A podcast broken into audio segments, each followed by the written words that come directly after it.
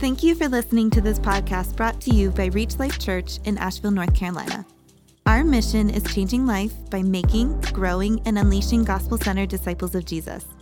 For more information, resources, or to connect with us online, visit www.reachlifechurch.org. Would you stand with me as we're going to be in the book of Romans, Romans chapter 11 is our plan this morning to go through the book of uh, chapter 11 of Romans. And, and so, in honor of God's word, let's stand together. I'm going to be just reading the last few verses of chapter 11, but don't worry, we're going to go through the entire chapter this morning, or most of it, and, um, and, and see what God has to say to us. But we're going to be looking at verse 33 to the end of the chapter. Romans chapter 11, verse 33. Oh, the depth of the riches and wisdom and knowledge of God! How unsearchable are his judgments, and how inscrutable his ways. For who has known the mind of the Lord, or who has been his counselor? Or who has given a gift to him that he might be repaid? For from him and through him and to him are all things. To him be glory forever. Amen. Let's pray. Father, we have come together this morning uh, to worship you. And so we're asking that uh, you would open up our hearts and our minds that you would help us to worship you in spirit and in truth this morning. We ask that by your Holy Spirit, you would persuade us of the truths of your love for us, and that you would reveal yourself to us through the person of Jesus Christ. We pray this in Jesus' name. Amen. Amen. Amen. You may be seated. Well, you know, we humans, we love to worship, don't we? Uh, we humans love to worship, and the reason that we love to worship is because God created us to worship. And, you know, we all long for our hearts, we all long for our souls uh, and our minds to be awakened from the repetitive mundane. And that's why uh, we like to watch movies that have plot twists at the end, and you go, wow, oh, got me. We love that. We love uh, being on the winning side of a three point buzzer beater. And we also enjoy the experience. We love this experience of weeping for joy as a newborn takes their first breath. And, and the thrill of exploring God's uh, creation in search of the perfect sunset and perfect mountain range. And that's because we love to worship. We love to be stirred, don't we, with wonder in our souls. And that's exactly if you were paying attention to the, what I just read this morning, that's exactly what Paul is doing, isn't it? He's worshiping the Lord. He's experiencing this wonder, this worship of God at the end of chapter 11. He's totally lost in worship. And this isn't the first time in the book of Romans that Paul breaks out in worship, is it? Now, just for as a reminder, from chapter 1 of Romans to chapter 8, there's one subject that Paul is dealing with, and it's the subject of justification being right with God, that it's by grace alone, through faith alone, in Christ alone. Paul is, is teaching that through the first eight chapters. And at the end of chapter eight, as we've talked about before, it's as if uh, Paul enters into this deep worship. It's, it's as if he is standing on the bow of the Titanic before it went down. And the sun is in his face, the wind's blowing in his hair, his arms are raised in worship. Celine Dion is singing in the background. And Paul is totally captured. He's totally captured by God's truths in that he loves us. And he begins to express with this confident worship if, if our God is for us, who can be against us? If he didn't spare his own son, if he didn't spare his own son, what good thing is he going to withhold from us? There is nothing, he says, that can separate us from the love of Christ. He's worshiping. And, and, you know, for most of us in this room, most of us who have come to Christ, most of us who have read verses one through eight, we're not surprised by that. We actually would uh, resonate with this worship because it makes sense, doesn't it, why Paul is worshiping at the end of chapter eight. But then, what happens? The cruise liner hits the iceberg in chapters 9, 10, and 11. And it's like Paul kind of, it looks like he abandons the ship and he begins climbing this steep doctrinal mountain that, and it focuses primarily on one thing the nation of Israel and how the nation of Israel has rejected the Messiah, Jesus Messiah. And, and that's when our journey in the book of Romans seems to kind of slow down and it, it gets difficult and it seems to drag as Paul uh, takes three chapters to answer this question Does God still have a plan for the nation of Israel? Now, most of us want to go, Yes, he does. All right, let's go on to chapter uh, 12, where the application starts. And by God's grace, we're going to get there next week. But Paul takes three chapters to, to, to basically say, Yes, God does still have a plan for Israel. And, and we can be like, if we're not careful, we can be like the kids in the back of the seat headed on a journey. Are we there yet? Are we, when is this going to be over?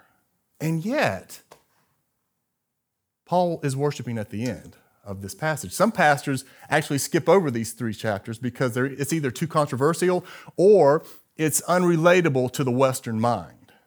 We're, we do not see ourselves as much in the passage, and, and, uh, but it's important to remind you listen, church, it's important to remind you that in the book of Hebrews, that the writer of Hebrews, he wants to go deeper into the riches of Christ with his readers and his listeners. And he rebukes them because he says, you know what? I want to go deeper with you uh, with solid food, but you just want milk. You don't want to go deeper. And listen, Reach Life Church, we want to be a church that goes from milk to meat.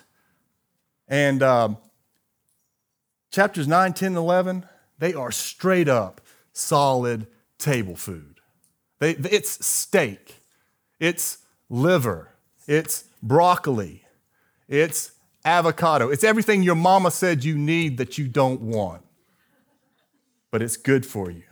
This is not food for infants. And so that means, what does that mean? It means you got to slow down. It means you got to chew on it. You got to think about it. But again, at the end of chapter 11, Paul is worshiping God in an amazing way. He explodes in worship to God. Why? And that's what I want to look at this morning is that I want to look at how deep and solid doctrine is meant to produce rich and robust worship in the heart and mind of the maturing believer. We want to move on to maturity. And uh, right now, in our nation, I don't know if you've noticed this, but there's this hunger that's being stirred up. There's this desire to worship God in our country. And, and many are asking, or many are talking about revival. Uh, if you've been keeping up with uh, Asbury University, there's many that are asking, is that true revival that's going on there? And by God's grace, next week we're going to look at that. We're going to try to answer how do you know if true revival is taking place? But this morning, what I wanted to show us is that embracing solid doctrine helps us to grow in becoming sober, discerning disciples of Jesus who are worshiping God in spirit and in truth. In spirit and in truth. And so, if we're going to join Paul at the end of this passage in worship, which I hope, my prayer has been that by the end of this passage, we're all going to be going, ah, that's why he was worshiping. But if we're going to do that, it's going to take us, we're going to have to pay attention this morning, more than normal. And it's going to require us to want to go deeper. So, y'all with me? Okay, good because we're going there, whether you are or not, okay?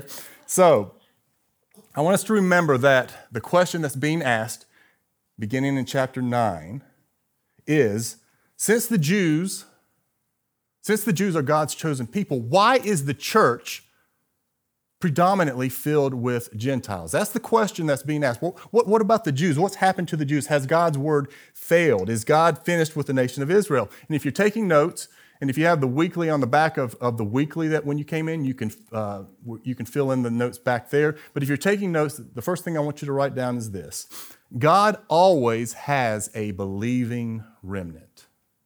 God always has a believing remnant. Now, that word remnant is speaking of a smaller group within a larger group. So, God always has a believing remnant. So, let's look at verse 1 in chapter 11. I ask then, has God rejected his people? That is, has God turned his back on Abraham's physical descendants? Paul says, by no means. Paul is saying, no, God has not turned his back on his people. And then he's going to give some examples why this is true. He goes on and says, For I myself am an Israelite, a descendant of Abraham a member of the tribe of Benjamin. Basically, he's saying, Look, God, I know that God has not abandoned his people because look at me. I am an Israelite by birth, and I can trace my lineage all the way back to Father Abraham, and I believe in Jesus. So I am proof that God has not rejected his people. Verse 2, he says, God has not rejected his people whom he foreknew. Do you not know what the scripture says of Elijah? How he appeals to God against Israel? Lord, says Elijah. They have killed your prophets, they have demolished your altars, and I alone, and I alone am left.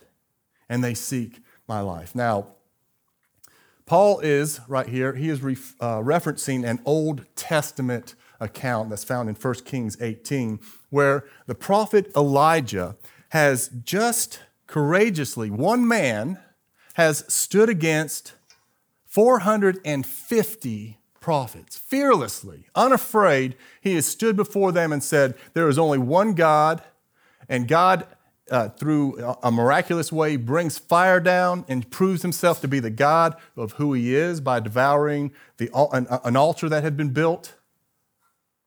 And right after this glorious and deniable victory, this one man who stood against 450 men gets scared of one woman by the name of Jezebel. And basically, what she says is, I'm going to kill you because of what you've done to my prophets. And so, what does Elijah do? He starts running.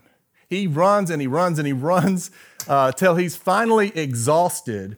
And he comes to a place where uh, he's exhausted. And I think scripture, if you read the account, I think uh, scripture kind of reveals that he was suicidal honestly, because he's so worn out and tired. And, and he basically says, I quit. I, I have had enough of following God. I, I will want to die. He basically says, I want to die. He says, Take me, Lord, because I am the only one left.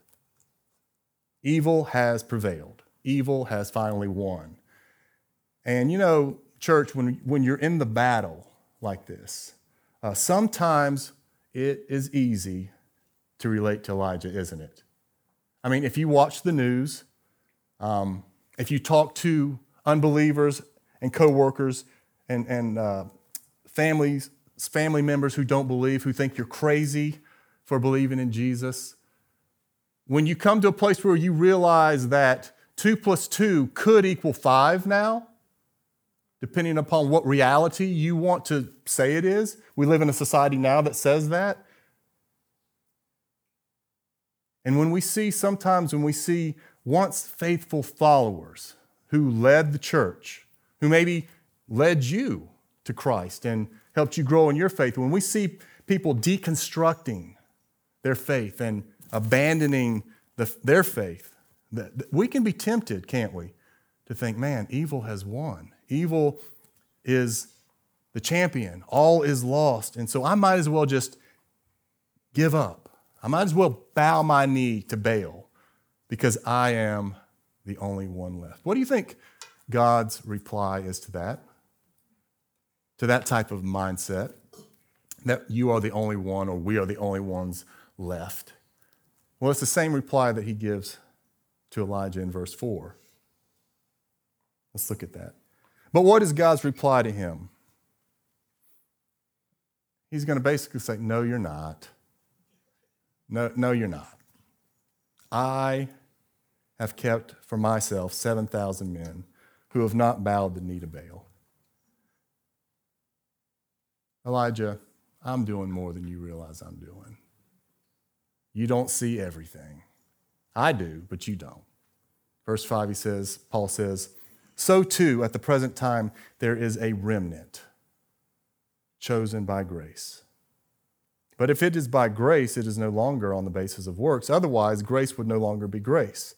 And so, what we see here is that all throughout history, God, no matter how dark, no matter how dreary things get, God always has a remnant. God always has a believing remnant, always. No matter what the earthly scoreboard may be saying right now, God is winning. God is always sovereign. God is always in control. God has eternal foreknowledge. And so nothing takes him by surprise. Uh, Jesus remind I want to remind you that Jesus tells the church, the gates of hell will not prevail against my church. God, listen, God is always, always doing more than we can see. And He has promised that He is not going to desert His elect. So, church, do not bow your knee to Baal. We are not alone. We are not the only ones left. He always has and always will sustain his believing remnant, those who are chosen by grace. And that right there alone should cause us to worship this morning. That truth right there should cause us to worship. Paul continues his argument in verse 7. He says this What then? Israel failed to obtain what it was seeking. I'm, going to read that again. Paul says, Israel the nation of Israel as a whole failed to obtain what it was seeking. The elect, that is the remnant, obtained it, but the rest were hardened. As it is written, God gave them a spirit of stupor. The, the word stupor there means an inability to think clearly about something. Eyes that would not see and ears that would not hear, down to this very day. And David says, Let their table become a snare and a trap. The word table there refers to the blessings of God to Israel. So he's saying, let the, let the blessings that uh, were given to Abraham, that were given to the nation of Israel, let them become a stumbling block. The blessings of Christ. And that's what happens to Israel, isn't it? They stumble over Christ. He says, let, the, let the, uh, their table become a snare and a trap, a stumbling block and a retribution for them. Let their eyes be darkened so that they cannot see and bend their backs forever. If you're taking notes, the second truth I want us to see here is that God gives us what we want. God always has a believing remnant, and then secondly, God always gives us what we want. Now, last week uh, in chapter 10, Pastor Terry uh, revealed through the Word of God that, uh, that the nation of Israel had a zeal for God, didn't they? But it was without knowledge. It was without sound doctrine. They had ideas about God that were not sound. And um, they appeared to be zealous for God, if you remember. They appeared to be zealous to know God and to worship Him. But here's the problem they were not truly open to His correction when He revealed who He was. So if you read verses 8 and 9 in isolation, you might go away, and, and I've, I've read these verses in isolation, and gone away thinking, man, why did God harden people who were seeking Him? Have you ever asked that question when you're reading these? Why would God harden those who were not who were seeking Him? But here's the reason: it's because they didn't really, as they were seeking, they didn't really want Him. Y- yes, they were zealous. They were zealously seeking for God, just as there are many people seeking for God today in our day. But we know that they didn't really want him. How do we know that? It's because when he sent his son and revealed who he is, what did they do? They rejected him. They rejected Jesus. 11, uh, John 1:11 says that Jesus came to his own and his own people did not receive him. Jesus is the litmus test for whether or not you truly want God. The very person of Jesus, who he reveals himself to be in Scripture, those who receive him want God. Those who don't receive him don't want God. If, you, if it's not Jesus and Jesus only, if it's Jesus plus something, for example, like the Mormons or Jehovah Witnesses, they would say, speak of Jesus. They would talk about his death, his burial, resurrection. They would talk about grace. They would say, yes, it is by grace and by what we do. Jesus says, no, it's by grace. It's by what I did. By grace alone, and our faith in Him alone, in Christ alone. Well, God gives the nation of Israel what they want. And that's a scary thing. When God gives you what you want and it's not Him.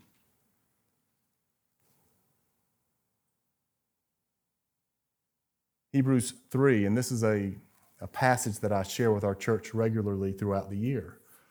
But Hebrews 3 says this Take care, uh, be on the watch. Take care, brothers and sisters, lest there be in any of you an evil, unbelieving heart, leading you to fall away from the living God. But exhort or but encourage one another every day, as long as it is called today, that none of you may be hardened by the deceitfulness of sin. For we have come to share in Christ. Here's how we know if we've come to share in Christ if indeed we hold our original confidence firm to the end. As it is said, today, if you hear his voice, do not harden your hearts as in the rebellion. We need to take this church. We need to take this warning here because I know that we all probably know somebody who once believed. Um, but because they did not guard their hearts, they are, they're no longer following Jesus. I know of a, a man who, about 25 years ago in college, he was on fire for the Lord. He was sharing the gospel, the true gospel, very evangelistic, and he was passionate and zealous for the Lord. But over time, he began to trust his feelings. He began to trust his desires even though they opposed God's word. And uh, he began to follow them. Uh, and the Lord reached out to him through other brothers and sisters. And he began to push, push them away. And what happened was uh, he ended up uh, re- renouncing his faith. He then divorced his pregnant wife and for the past couple decades, he's been jumping around from one social justice cause to another. And um, this past December, he wrote this post, and I want to read part of it to you to let you know where he's come from, gone to. He says, Religion told me I was broken and lacking. Religion told me I was broken and lacking. And I, when I read that, I was like, well, actually, Jesus tells me that, doesn't he? Jesus says, I didn't come here for those who aren't broken and lacking. I came for the sick. I came for those who need a Savior. He says, Come to me, all you who are heavy laden. I will give you rest. Come, come to me, those of you who know you're weak. That's what Jesus says. So, but he says religion told him that he was broken and lacking. And then he goes on to say, But then a veil was lifted and my consciousness was shifted. And then he ironically quotes Jesus. He says, The truth shall set you free. And then he says this The truth is, I was born and always have been whole, sovereign, and complete.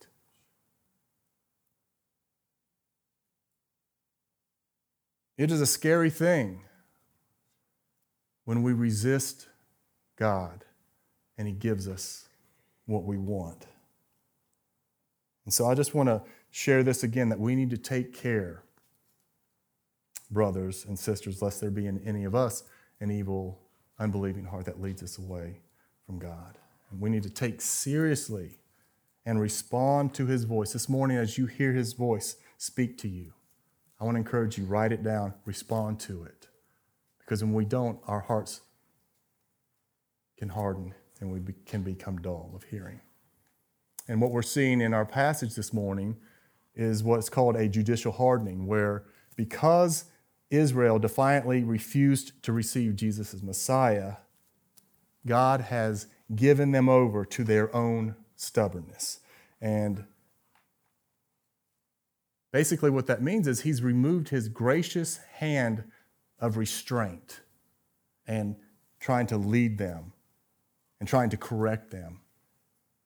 And that leads to the hardening of your heart. And, and He's basically saying, since you don't want me, since you won't respond to my love for you, I'm going to help you go in the direction that you want to go. I'm going to harden your hearts. And then God does something that only God can do. He says, and I'm going to take your rebellion and use it to bless those who are going to respond. So if you're taking notes, the third thing I want us to see here is that God uses man's disobedience and obedience to advance the gospel. God uses man's disobedience and obedience to advance the gospel. Verse 11, Paul continues So I ask, did Israel stumble in order that they might fall? That word fall means to be utterly destroyed. Paul is, keeps asking the same question, it seems like. Has, has Israel uh, hardened their hearts so far that they cannot be saved? He says, and he continues, says, by no means. Rather, through their, tr- now this is where we got to really chew, okay? Rather, through their trespass, salvation has come to the Gentiles. You see what Paul is saying here? God is using Israel's disobedience to advance the gospel to the Gentiles. And basically, if you'll remember when we were going through the book of Acts, and Paul comes onto the scene and he begins to, he gets saved and he begins to preach the gospel from city to city. When he entered into a city, the first place always that he went to was a Jewish synagogue. He first went to the Jews, and there seems to be a pattern if you read the book of Acts where he would go in, present the gospel, a few would believe, the remnant, and the majority would say, No, get out of here. They, he would, they would kick him out, and what would he do? He would go to the Gentiles. And what happened with the Gentiles? They gladly received the gospel. That's what this passage is talking about. And so God uses Israel's disobedience to bring the riches and the gospel to the Gentiles. That's amazing. But that's not all, there's more. Okay? On the other hand, God uses the Gentiles, and He's going to use the Gentiles, our obedience, to advance the gospel, to bring it back to Israel. Okay? Uh, let's look at that in verse 11. I'm going to read verse 11 again. So I asked, Did Israel stumble in order that they might fall? By no means, rather, through their trespass, salvation has come to the Gentiles. And look at this so as to make Israel jealous. Now, if Israel's trespass means riches for the world, and if their failure means riches for the Gentiles, how much more will their full inclusion mean? In other words, if God can use Israel's rejection of Jesus to bring salvation to the Gentile world, think about what it's going to be like when the nation of Israel turns and believes in Jesus. Verse 13, Paul says, Now I am speaking to you, Gentiles. Inasmuch then as I am apostle to the Gentiles, I magnify my ministry. Now, what does he mean, I magnify my ministry? Basically, he's saying, I give myself fully to the Gentiles. If you remember, Peter was the, the uh, apostle to the Jews, and Paul was the apostle to the Gentiles. He goes, I give myself fully because I want as many Gentiles to believe in Jesus. I magnify my ministry. Why? Verse 14 is the answer. Why? In order somehow to make my fellow Jews jealous and thus save some. This is, this is um, mind boggling if you really stop and think about it. Uh, that God is using Gentiles being saved to cause the Jews who had the Savior, who rejected him, he's using Gentiles who are obeying to help Jews who are disobedient to become jealous and then to come to Jesus. Now, what does that mean that, that they are that they're becoming he's using he wants to make them jealous. What, what does he mean by that? Well, John Stott says this in his commentary on the book of Romans. Paul knows that when Israel sees the blessings of salvation being enjoyed by believing Gentiles, their reconciliation to God and to each other, their forgiveness, their joy, uh, their love, joy, and peace through the Spirit, they will covet these blessings for themselves, and it is implied, will repent and believe in Jesus in order to secure them. You know, it's kind of like that guy in high school or, or college who breaks up with, with his girlfriend because he doesn't really think he wants to date her anymore. And then she goes off and starts dating this other guy. And the guy that broke up's kind of like, ooh, what was I thinking? That girl is hot, or whatever he's thinking, right? I, I was a fool for letting her go. And that's, that, you know, the guy hears, you know, Chicago's uh, song Hard Habit to Break. I see all my 80s people. You don't know what you got. Come on, Leslie. Until it's gone. And I found out a little too late. Dylan, where are you at? Can we sing that at the end here? You're a, okay. So, but that's what that's kind of what it's like. And see, the first century church, they were salty Gentiles. They were on fire for Jesus. They loved him. And Paul is saying that God is going to use these salty Gentiles to make Israel thirsty for Jesus. Now, that makes me ask this question about my life, about your life. Does your life make those around you thirsty for Jesus? Is your life salty enough to make those around you thirsty? In other words, and this is what that means, is, your, is God able to use your obedience to advance the gospel. What I mean by that is by the way you live your life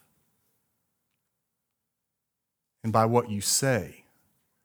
Are you living a life that reveals the gospel, that reveals that Jesus really is who he says he is, and he's worthy to be worshiped and followed. And I think that sometimes that we can forget uh, what God is doing. I think that sometimes we can, can share the gospel and we can get discouraged wherever we are because we don't see immediate results. And so it causes us to go, you know, uh, this isn't worth it. I, I failed in what I'm doing here. But I want to tell you a story about a guy named Lee Strobel. You may have heard of him before. He was, he's a well known Christian author who, who was an atheist. And he came to Christ and he was working at the Chicago Tribune. Uh, early in his, uh, before he became a, a, national speaker, he was working at the Chicago Tribune and he was sharing his faith with his coworkers. And there was this one guy that he had been ministering to, ministering to, and the guy just kept rejecting Christ. And one, one day, as the, as the day was winding down, um, it was a few employees were left in the building, and he felt like the Holy Spirit was telling him, go, go to that guy one more time. And so Lee says that he went to the guy, uh, he shared the gospel, and, and the guy was basically like, why, why, are, why are you telling me this again? I mean, we've already talked about this. I don't believe. And so as you might expect, Lee went away just disappointed and discouraged and, and felt like he had failed. And maybe, maybe I didn't hear the Lord. And uh, years passed, and he was speaking. He had become the uh, national speaker that he is today, and he was speaking at a conference. And at the end, a, a man came up to him and said, Hey, I want, you, I want to let you know that uh, you may not know this, but God has used your ministry to bring me to Christ. And the man went on to say, I was. Um, I don't know if you remember this, but I was a janitor working at the Chicago Tribune. And one night I overheard you sharing the gospel to this coworker who did not receive it.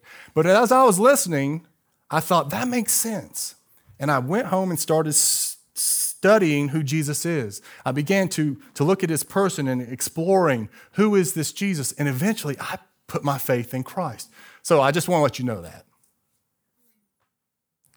Listen, uh, that's just an example of, of how we don't ever know what God is doing with our obedience this side of eternity.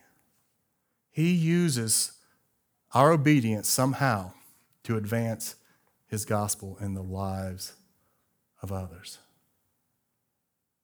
I don't know how he does it, but he does. So I just want to encourage us again be faithful, be obedient because God uses our obedience to advance the gospel.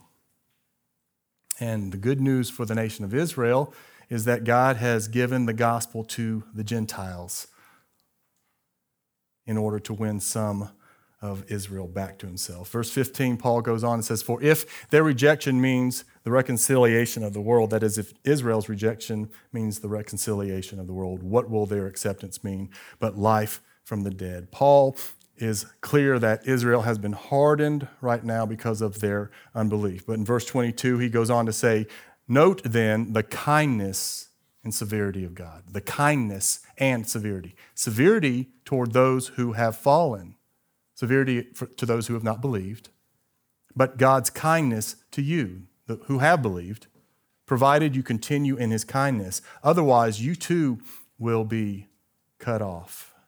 And even if they, if they do not continue in their unbelief, will be grafted in. For God has the power to graft them in. Paul is using the analogy of an olive tree, of how the, much of the nation of Israel was broken off so that the Gentiles could be grafted in. He's saying, Don't get proud, Gentiles. God is going, God can remove like he put in. So walk by faith. And then in verse 25, Paul seems to take it a step further. He says, Lest you be wise in your own sight, I do not want you to be unaware of this mystery, brothers. A partial hardening has come upon Israel until the fullness of the Gentiles has come in. We are living in what some would call uh, the, the age of the Gentiles, where the, the, the Lord has been gracious to bring in the Gentiles through the gospel. Verse 26 And in this way, all Israel will be saved. As it is written, the deliverer will come from Zion. He will banish ungodliness from Jacob, and this will be my covenant with them when I take away their sins. Paul appears to be in this section speaking of a time where there's going to be this massive revival within the nation of Israel. And they're going to repent and they're going to come back to God. And in verse 28, he says, as regards the gospel, as, as regards the gospel, they are enemies for your sake. But as regards election, they are beloved, beloved for the sake of their forefathers. For the gifts and the calling of God are irrevocable. For just as you were at one time disobedient to God, but now have received mercy because of their disobedience, so they too have now been disobedient in order that they that by the mercy shown to you, they also may now receive mercy. For God has consigned all to disobedience, that he may have mercy on all. And just to kind of summarize everything that we've seen here in chapter 11, basically thousands of years ago, God came to a man named Abraham. He said, Listen, if you will by faith trust me and obey me, and, and come out from among, your people, I'm going to make you into a great nation. And from that great nation, the Messiah is going to come. So Abraham obeyed. God used his obedience to bring about this great nation and to bring Jesus to us through that nation. Now, the nation of Israel, when Jesus came, what did they do? They disobeyed. They rejected Jesus. They rejected the very one that they had been looking for. Is it all over? No. God says, I'm actually going to use Israel's rebellion to propel Jesus, the gospel, to the Gentiles. What happened? The Gentiles said, Yes, we want Jesus, Messiah. And we began to receive him, and we are receiving him. Why? To be made right with God, but also to win back Israel, who was rebellious.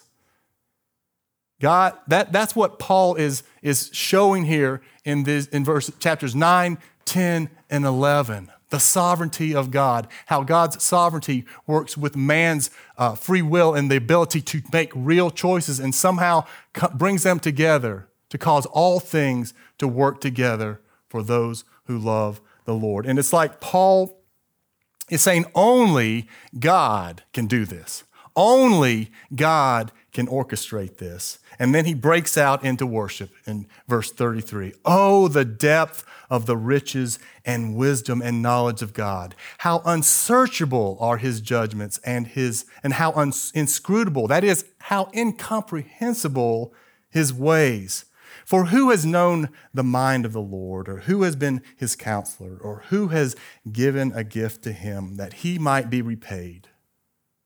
For from him and through him and to him are all things. To him be glory forever. Amen. Amen. Amen.